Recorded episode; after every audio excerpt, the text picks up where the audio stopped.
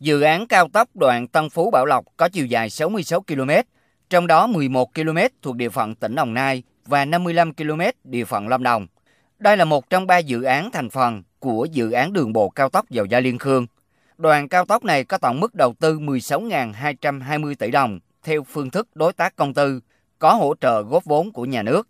Dự án được phân kỳ đầu tư hai giai đoạn, dự kiến hoàn thành và đưa vào khai thác năm 2025. Riêng đoạn cao tốc Bảo Lộc Liên Khương có chiều dài hơn 73 km với tổng mức đầu tư giai đoạn phân kỳ khoảng 11.311 tỷ đồng theo phương thức đối tác công tư.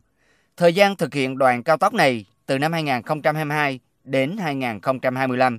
Thời gian thu phí hoàn vốn dự kiến khoảng 20 năm. Theo ông Trần Văn Hiệp, Chủ tịch Ủy ban nhân dân tỉnh Lâm Đồng, đơn vị được giao thẩm quyền tổ chức thực hiện các dự án. Cả hai đoạn cao tốc này cần sử dụng trên 940 ha đất, trong đó có 189 ha đất có rừng, chủ yếu thuộc địa bàn Lâm Đồng.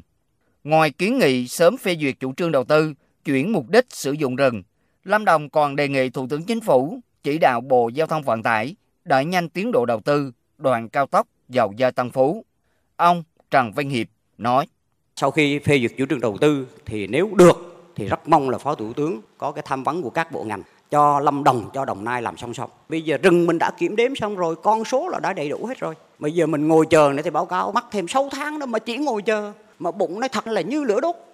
Phát biểu tại buổi làm việc, Phó Thủ tướng Chính phủ Lê Văn Thành đánh giá cao việc tỉnh Lâm Đồng đã chủ động được nguồn vốn xã hội từ các doanh nghiệp và một phần vốn địa phương, không sử dụng ngân sách trung ương khi thực hiện đầu tư hơn 140 km đường cao tốc.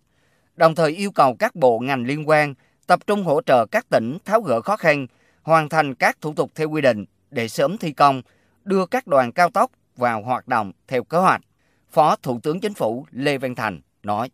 Dầu dây lên Tân Phú đấy khó khăn như thế nào thì tôi đề nghị Bộ Giao thông cùng mấy địa phương để làm sao đẩy theo cái tiến độ. Cái đoạn thứ hai là từ Tân Phú đi Bảo Lộc đề nghị Đồng Nai cố gắng thu hồi đất để tham mưu cho Ủy ban trình để Bộ Nông nghiệp trình lên Chính phủ rồi phê duyệt chủ trương đầu tư cố gắng trình sớm, bởi vì chúng ta chậm một ngày là dự án chậm một ngày.